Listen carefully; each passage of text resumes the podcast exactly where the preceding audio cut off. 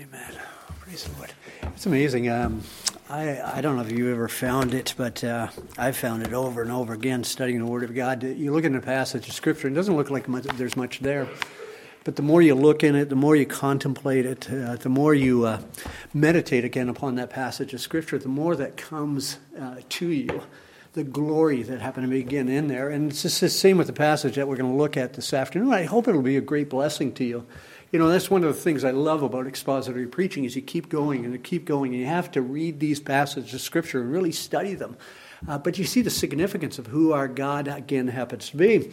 And in this passage, we realize that there's some Greeks that come to Jesus and they want this audience with uh, Jesus. And that, that causes Jesus to reflect that he's going to give himself as that perfect offering, not just for the Jews, but for all mankind. You know, and uh, he offers up a prayer that happened to begin of uh, heaven. And he doesn't say again, deliver me from this hour, but for this hour I have come. And he wants the Father to be glorified. And here's the amazing thing this voice, for the third time, comes from heaven, that uh, from the Father, that Jesus has glorified his name and will glorify it. And when he says he will glorify, what he's talking about is Jesus' sacrifice on the cross, that it will glorify the Father. You know, when Jesus says this voice comes from heaven, not just for my benefit or primarily for my benefit, but for your benefit. And that's one of the things I really love about biblical preaching, um, biblically studying the Word of God and seeing what the Word of God says, is God, God always encourages our hearts. Sometimes He rebukes us, sometimes He corrects us, sometimes, again, He needs to alter our path. But in all of that, there's always correction, isn't there? And you know, haven't you found uh, uh, uh, found that you might have had a tough week, but you come out to church and you're downcast, and all of a sudden it's just like the preacher's preaching to you. You know, all of a sudden that message that's exegeted from God's word is just what you need. You know, and God does it often, again, in our lives to encourage again our hearts. You know, and this afternoon we come to that little, uh, little teaching section, a little mono, monologue that uh, is given by the Lord Jesus in verses 31 to 33 that speaks about how the Father is going to be glorified through the Son. And I always think this is an amazing subject. I really do. When we talk about the glorification of the Lord Jesus Christ, when we talk about how Jesus is glorified. Because I think, again, Jesus' glory is so different from the glory, any glory that we uh, see in the world that happens to be around us. And when we talk about glory in the world, when we talk about man's glory, it's just that man's lifted up. You know, you see something about this individual or this group of people that's different from those that happen to be around us. But it quickly dissipates. It's here today and it's gone tomorrow. Such as somebody might break some athletic record or some uh, team might, might uh, capture some athletic competition. But we realize all those records will be broken, all those championships, again, next year will be a different champion.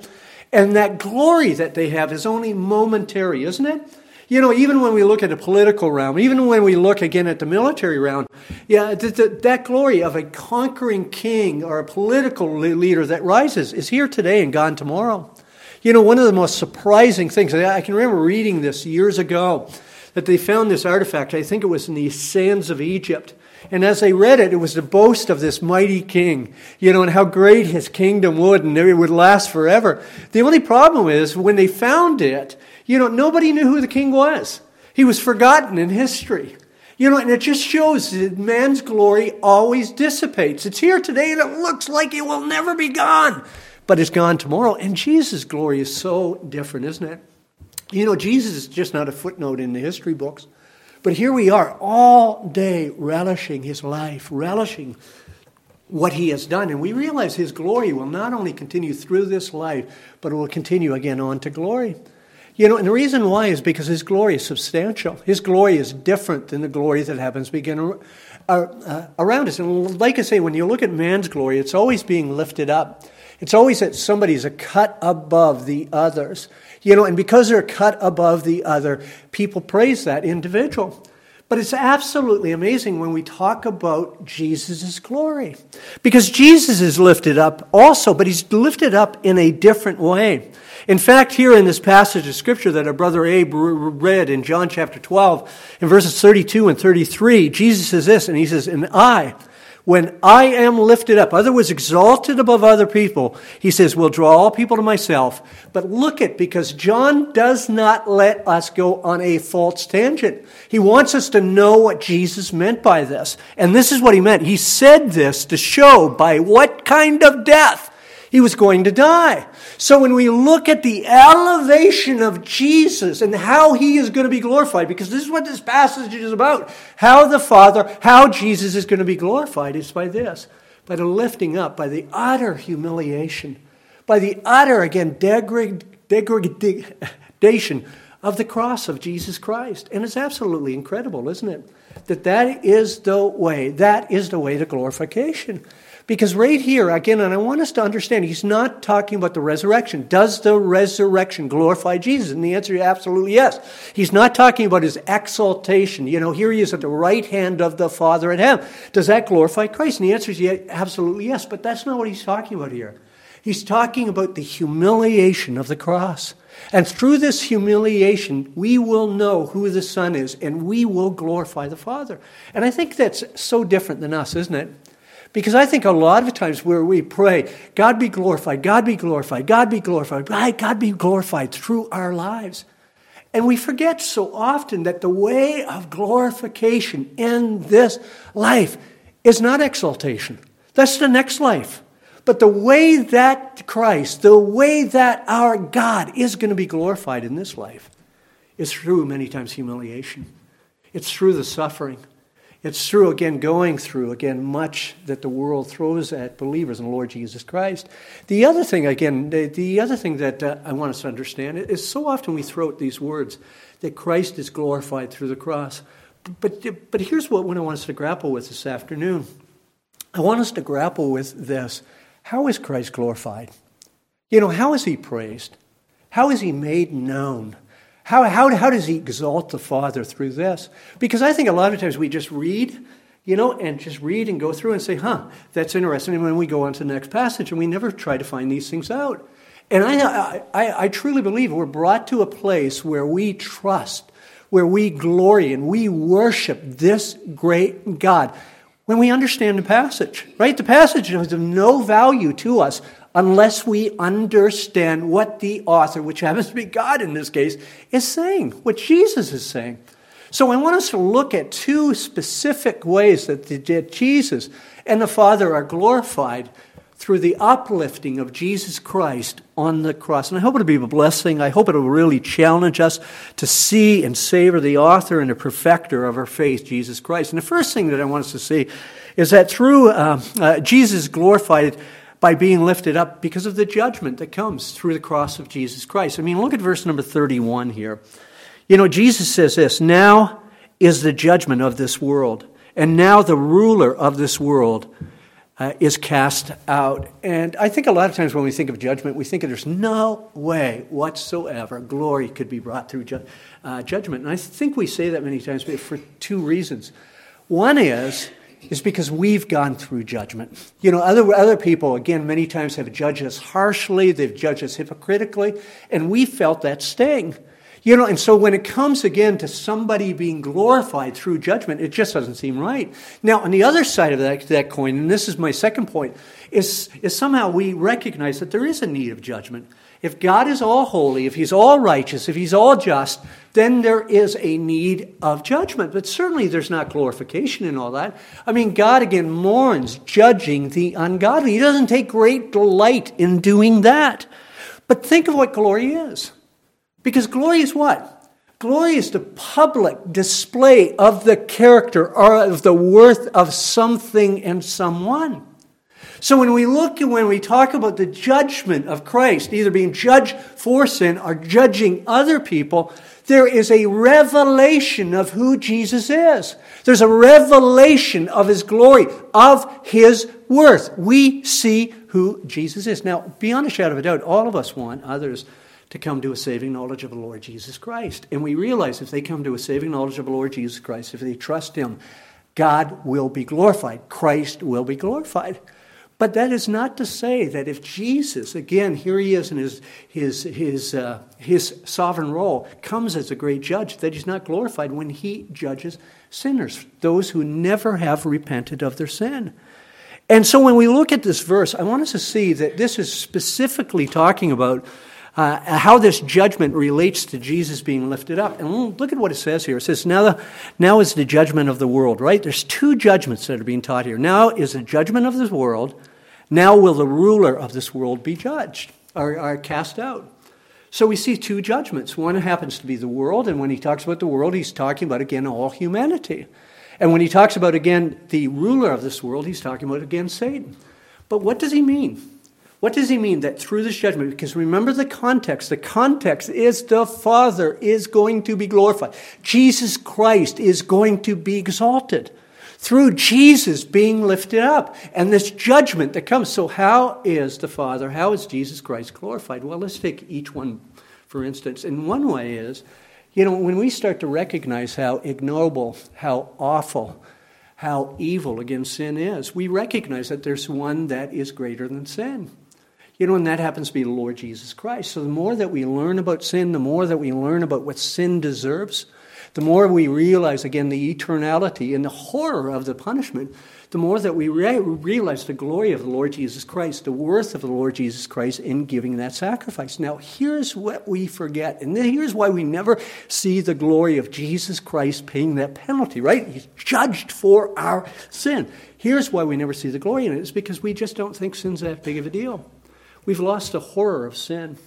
We've lost, again, if I can put it this way, as a old Puritan writer used to put it, we've lost the sinfulness of a sin. You know, sin is no longer sinful to us. It just doesn't seem like that big of a deal. You know, and uh, uh I know Mike has read this book, but Ralph Venning, uh, the old Puritan writer, wrote a little Puritan paperback, and it's basically called this The Sinfulness of Sin. And you know, and you know what the book is about? And I've read it to cover to cover, so I know what the book's about. But the whole book is about, here it is, the sinfulness of sin. That's what it's about. You know, and think about it, because if we had to describe sin in all of its awfulness, all of it what it's worth, how much, how much conversation could we have about that? How much could we describe about that? Because here's a whole book on the sinfulness of sin. You know, let me just give you a taste of what he writes, because he writes again this way all the way through. He says, Nothing is so evil as sin. Nothing is evil but sin. As the sufferings of this present time are not worthy to be compared with the glory that should be revealed in us, so neither the sufferings of this life nor that to come are worthy to be compared as evil with the evil of sin. And listen what he says next no evil is so displeasing to God or destructive to man, but the evil of sin. Sin is worse than affliction, than death, than devil, than hell. Affliction is not so afflictive. Death is not so deadly. The devil is not so devilish. Hell is not so hellish as sin is. The four evils I have just named are truly terrible. And from all of them, everyone is ready to say, Good Lord, deliver us. Yet none of these, nor all of them together, are as bad as sin. Therefore, a prayer should be more to be delivered from sin. And if God hears no prayer else, yet as to this, we should say, We beseech thee to hear us. Good Lord. You know, and we've lost that sense of sin. And when we lose the sense of sin, you lose the grandeur of the gospel of the Lord Jesus Christ. You know, the popular notion among many, uh, many that would call themselves Bible believing churches, is we no longer have sin. You, you know, it's a missing term. You know, what we have is dysfunctions, what we have is disorders. And the gospel, here, here's the gospel. Here's the glory of Christ's sacrifice. Here's the glory of being lifted up. It's put down because I have a greater need. You know, and it's this disorder, it's this dysfunction. So if I can't control my temper, you know, it's just a disorder. It's not that I'm sinning against others. It's not that I'm sinning against God. It's just the way that I am made. When certain buttons are pushed, I cannot help myself. I'm not responsible for it and we somehow take sin away. You know, if I have a lust problem, you know, that's just the way I've, I'm made. It's not me. Now, there's disorders upon disorders upon disorders. You know, and it's incredible to, to uh, read them. You know, what, what if your child came to you? You know, you know, and you told them on a, I don't know, a Saturday afternoon to go clean their room. You know, and they came back, Dad, Mom, you have to understand, I have a cleaning room disorder. You know, and, and it's the way I'm made. I just can't clean my room. You know, um, you should hold a walkathon or uh, something else to somehow, again, get people aware of this disorder. But it's just the way I'm made. You, you, you, know, and I say that tongue in cheek because so often we've lost this whole sense again of the gravity of sin. And when you lose the gravity of sin, you no longer see the glory that is brought in the judgment of Jesus Christ on that cross to take away our sin. You know, and we need to get that, uh, that aspect, uh, that, that truth of the magnitude of our sinfulness, or we don't see the magnitude of God's glory. But the second way that uh, we see the glory of Christ in that judgment of the world that happens to be around us, it just shows us how sinful the world is. You know, not only again is this the only way of salvation that the Son of God, this, this glorious God who's worthy of all worship, his worth, he is comes and puts on uh, uh, uh, donning human flesh. But it shows us beyond a shadow of a doubt how the world who rejects the greatest light that has been given is worthy of judgment. I mean, I mean, it is amazing because so often when we look at if we're in our natural state, we would do the same that those who happen to be in the gospel, who were in their natural state. And here's Jesus Christ. He comes, you know, and he gives sight to the blind. He heals the lame. He heals again anybody, again, of any disease. And then he teaches. He teaches how one can have access into the kingdom of God, can come into God's presence if they truly trust Him, because He is the great I am. He's the great Son of God. And what do they do? They crucify Him. In fact, when they crucify Him, there's almost this festive spirit that we read about this morning. You know, in Matthew chapter 27. Let's say, no, no, no, no, no, don't, don't, don't, don't, don't give him that wine. Yeah, I think he's calling out for Elijah. You know, and there's almost this festive atmosphere that happens to be again around there. And here's the greatest light that has ever been given. And it shows beyond a shadow of a doubt how people are deserving of eternal, uh, uh, eternal judgment. In fact, John says a little earlier in this gospel, in chapter number three, he says, And this is the judgment. Here it is the light has come. Notice it's not a light, but the light has come into the world. And people did what? They loved darkness rather than the light. Because why? Their works were evil. For everyone who does wicked things hates the light and does not come to the light, lest their works should be exposed. So think about, again, the necessity, again, of judgment right here. If sinful man rejects the glory of God and God all of a sudden just shrugs his shoulders, he is not vindicating. He's telling us something about the worth of Christ. But if Christ comes as a mighty judge who has offered this great redemption and he judges mankind, he vindicates his character. He vindicates again his worth. And remember, because we have to get this in, in our hearts and in our minds, Jesus never judges against somebody overly harshly. And he never devalues their sin that happens to be in, life, but always carries out perfect judgment. So when we read about the judgment that happens to be again in the scriptures, we read about that perfect judgment of Jesus Christ. And let me tell you, beyond a shadow of a doubt, this is hard for us. But Jesus Christ is glorified through judgment, through the judgment of the ungodly.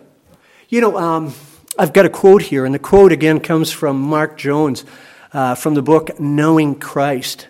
You know, and look at what it says right here. It says, All are created for Christ. And when he means all are created for Christ, and he quotes Colossians 1.16, it's basically this. Everything is for Christ's glory. Everything. And then he goes on, even, and that shouldn't be heel, that should be hell. Even hell itself is created for what? For Christ, for his glory. And he, and he makes this comment, and I want you to see it. And this would bother a lot of people. But if not, Christ's character is not vindicated. If it did not, guess what? Hell would not exist. You know, and that's what we have to realize. You know, eternal judgment, either from the saved through Jesus being lifted up or Jesus coming to judge the world, both aspects of that judgment glorify the Lord Jesus Christ. But there's also another judgment that happens being again in this verse. You know, in this verse again reads out, now is the judgment of this world. And then he says right after that, now will the ruler of this world be cast out. You know, and we realize what, who the ruler of the world is. You know, he's none other than the great accuser of the brethren. He's none other than Satan, the devil, you know, the serpent. You know, and we realize this, that he accuses us night and day. And we realize again uh, uh, before this that we were under his sway, under his influence. In fact, Ephesians chapter 2 and verses 1 to 2 says and you were dead in trespasses and sins in which you once uh, walked, following the course of the world. And listen what he says next following the prince of the power of the air, the spirit that is now at work. In who? In the sons of disobedience. That's talking about us. In our natural self, we were under the sway again, of Satan. He's behind all of this sin, um, uh, this Jesus hating world. And the question becomes, you know, how is Satan cast out? How is he cast down? How, how is he defeated? Because, in one sense, when you look at the cross, it looks like a satanic victory. I don't know if you've ever thought about that. I mean, here are the chosen people of God. And I say that again, the people of God in quotations, but the, but the Jews. You know, they were chosen people of God that happened to begin of the Old Testament. And here they take and gleefully, again, take the Lord Jesus Christ, and they're responsible for nailing him on, that cross along with the Romans. You know, we realize they, they do it. And in a way, this really seems like a satanic victory. But that's why we have the New Testament, isn't it? Because the New Testament, again, exegetes what Jesus Christ has done on the cross. So when we read that passage in Ephesians chapter 2, verse 1 and 2, it's followed again uh, in Ephesians chapter 2 and verse 4 and 5. And it says this But God, being rich in mercy, because of his great love with which he loved us, even when we were dead in trespasses and sin, did what? Made us alive together with Christ. By grace you have been saved uh, by grace you have been saved. And so the good news is that all those who happen to believe on the Lord Jesus Christ are saved from the ultimate wrath of God. You know, and the greatest again victory that Jesus ever had over Satan is not again in the future when he's thrown into the lake of fire. The greatest victory that Jesus had over our great enemy, over Satan himself, is when Jesus went through the fire of the cross of Calvary, when he was made sin for us. You know, we even read this in Colossians chapter 2, beginning at verse number 13. It says, And you, speaking again of us, were dead in your trespasses and in the uncircumcision of your flesh. God made alive together with him, having forgiven us all the trespasses by canceling the record of debt that stood against us with its legal demands. This he set aside. And what did he do? Nailing it to the cross. And this is what happened. He disarmed the rulers and authorities and put them to open shame by triumphing over them. Isn't that amazing? He canceled our debt. He took that debt and nailed it to the cross forevermore.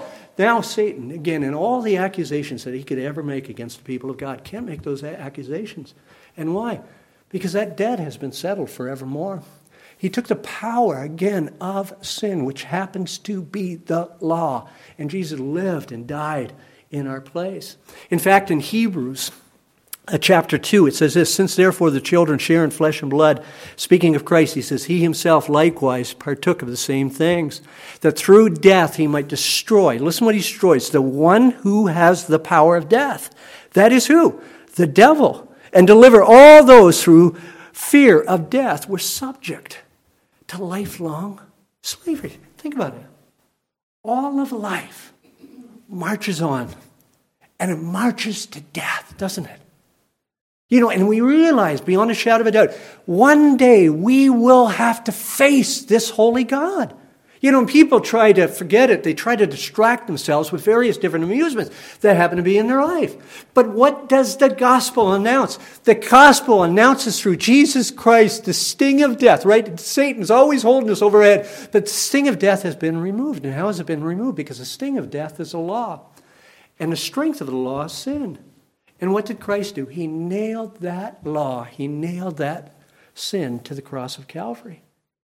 And this is how Satan is cast out. There's no accusation that happened to begin of the people of God. And, and here's my whole point when you look at judgment, judgment glorifies Christ, right? He's judged for our sins. He's coming back as that great judge. And here, ultimately, the great enemy again of our souls is judged. He's cast out. He has no power. He has no authority, you know, to condemn again any one of us. Christ is magnified. But let me just take a few moments more and let me t- uh, bring out the second point, and that is again that uh, Jesus Christ is glorified by being lifted up because of his effective or efficacious grace in our life. And look at what it says in verse number 32. And I, when I am lifted up from the earth, will draw all people to myself. You know, and I love this. This is one of these precious verses, isn't it?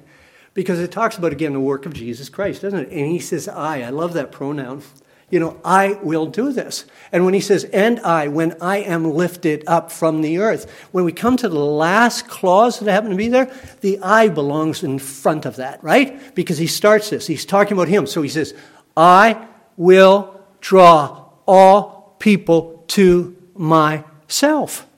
And the way that he draws all people to himself is by being lifted up. Without the lifting up, there's the impossibility of drawing all people to himself. But this is also talking about his resurrection.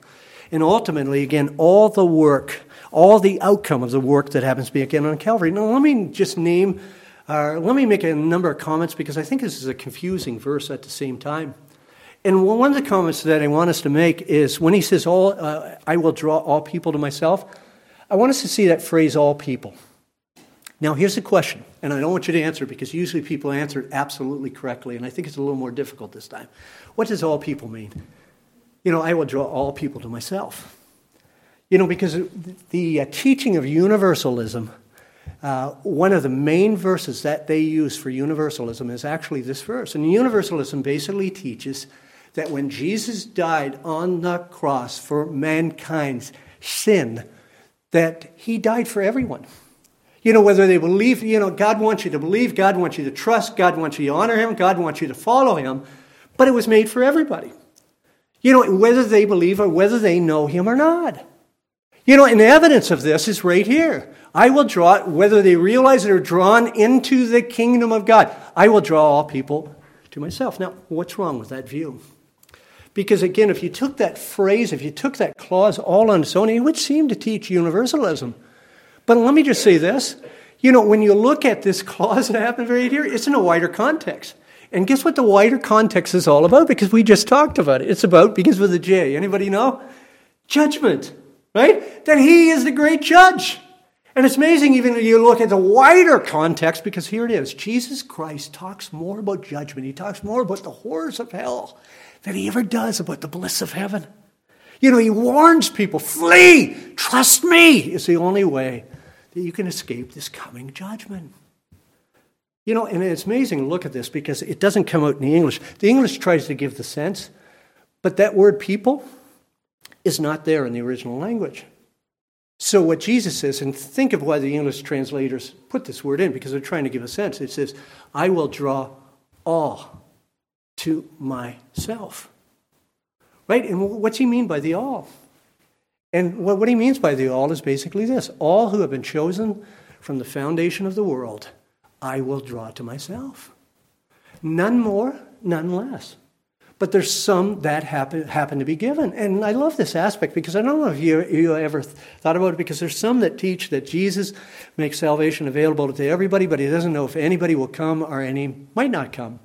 You know, if we hold that sort of Arminian view, then we hold this that the cross might have been of no value to anyone whatsoever. Many might not have come. When Jesus again hung on that cross when he died, he did not know beyond a shadow of a doubt if anybody would ever trust in him. But what this tells us is, I will draw all that the Father has given me to me.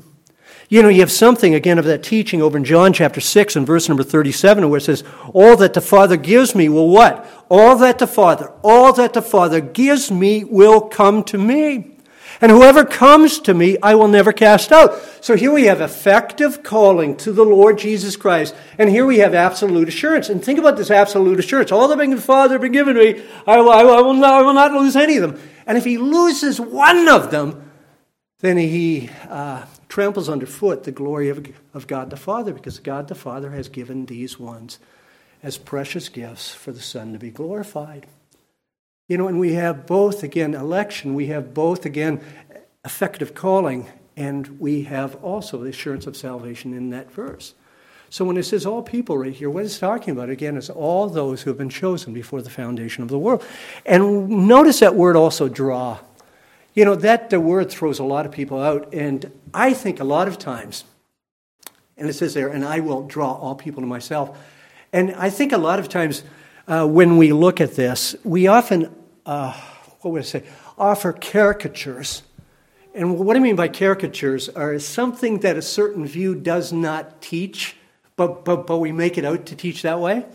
And, uh, and often when you look at Calvinism or when you look at the sovereignty of God in salvation, or the doctrines of grace, or however you want to word it, many times it's, it's pictured that God again has a tug of war with the, with the sinner.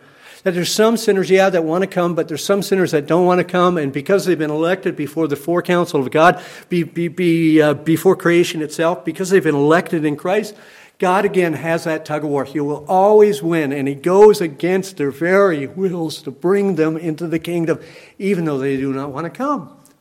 You know, and the other view that happens to begin out there is basically the, the other side of that view is that there's some that want to come, that do not want to come. You know, I can remember uh, reading a book by James White, you know, and he was debating an Arminian, and he gave the illustration of basically it's almost like these boys that swim out, and they swim out in this pond and they start drowning, and Jesus is in a boat and he's got a life preserver. You know, and they're drowning and they're calling out for help, but Jesus doesn't throw the life preserver. And the reason why he doesn't throw the life preserver is because they are not his.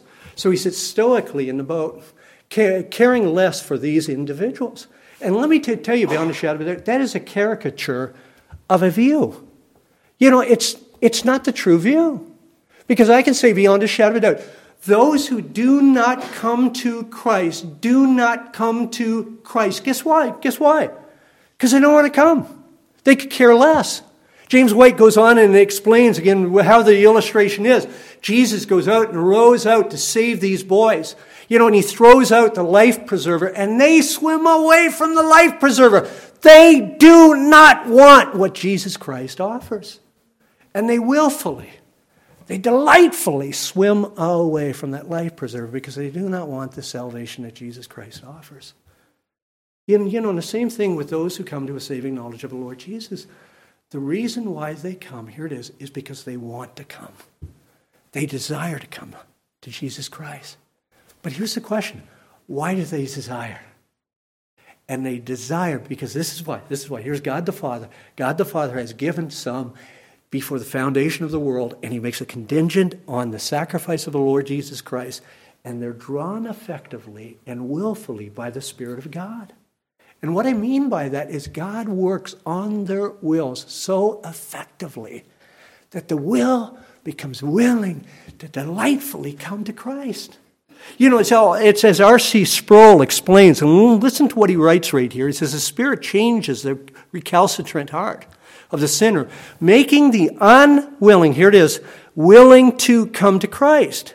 He makes the indisposed disposed to him, the disinclined fully inclined. Our salvation is entirely of God God the Father, God the Son, God the Spirit.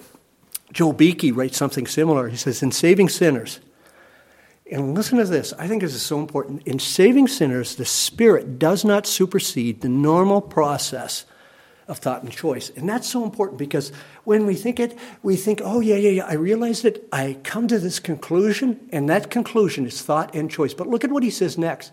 He does not overcome the sinner, but this is what he does, but transforms him. The Spirit irresistibly draws the elect to himself with loving kindness and omnipotence. This then is the amazing truth of God's grace. God makes the will willing to will God in response to his call. That amounts to what theologians call, here it is, effectual calling. That's what it is. And think about it. Because Christ is teaching. You know, this is how the Father, this is how I'm going to be glorified. And if salvation is all of God and not of us, then who's to be praised? Who's to be praised? Who's to be known through salvation? And it's God, isn't it? You, you know, so often when we teach salvation, uh, there's two views of salvation. and one is called a synergistic view. And that is, again, where the sinner has to do his part and God has to do his part. And God's part has already been done. You know, God again sent Jesus Christ. Jesus Christ came through the power of the Spirit, lived that perfect life, died that substitutionary uh, death. But now it's the sinner's part. And, and, and here's the sinner, and it's all contingent on the sinner. God has already done his part, right? But both of these, here's the synergy, have to uh, cooperate. The sinner has to repent, he has to trust Christ on his own, and God has to do his part that happens to be over there. And we call that a synergistic view of salvation. What the scriptures teach, and what this passage of scripture teaches right here, here it is. It is a moner monergistic view of salvation. Mono meaning what? Not a disease, but mono meaning one, right? Right? One. It is God. It is God who takes, preacher can preach, preacher can preach. We can witness, witness, witness. But guess what a dead soul does? A dead soul does, begins with an N, nothing. Right? What he does is take that word, give new life, and make it effectual in his heart. So much so that here it is all of the glory, all of the accolades, all of the praise goes to God, and we realize how great His grace, how effective, again, His mercy is in our life, and that He is worthy of praise.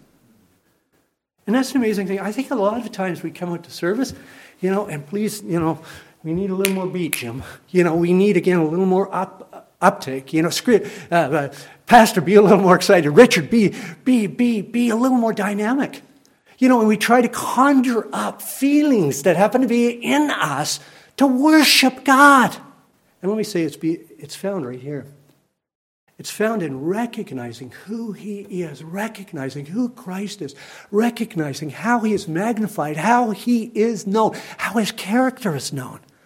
And one of the chief aspects of knowing who Christ is is in the cross. You know, and we realize the song that we're going to be singing in all of eternity, but I think the song that we sing in all of eternity, we should be singing today. Isn't it true? And it's taken from Revelation chapter 5 and verse number 12. Worthy is the Lamb. Don't you love that? Right? It says, Worthy is the Right? Right here he is, lifted up on the cross of Calvary. Worthy is the Lamb who was slain to receive power and wealth and wisdom and might and honor and glory and blessing. I love these passages of scripture because it's almost like those who happen to be in heaven saying, let's empty out human language. Let's take all these superlatives and let's apply them to Jesus Christ, all that we can think of. And we, can, and we don't come to an end. And why? Because here it is. It's based upon teaching, isn't it? Worthy is the Lamb who was slain. The cross displays the character and glory of our great God. Let's praise Him and know Him through that revelation. Let's bow our hearts in a moment of prayer. Oh, Father God, what an amazing passage. What an amazing statement. Lord, to, to think that Jesus Christ knew of all the horrors of, of that cross. Lord, not only the physical turmoil, but Lord, how he was going to take that wrath that we deserve for all of eternity on himself. And yet, even at this time, Lord, in that very night, knowing he was going to be betrayed in all the events of the next day, Lord, was willing to walk down that road, was willing, Lord, to glorify you, was willing to be lifted up, was willing, Lord, to purchase our redemption forevermore. Lord, when we think of the horrors of sin, when we think of the value of Christ, we come to the horrors of sin that there was no other way. Lord, all we can do is worship Christ.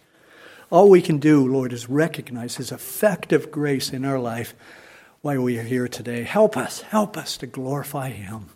We thank you so much in Christ's name. Amen.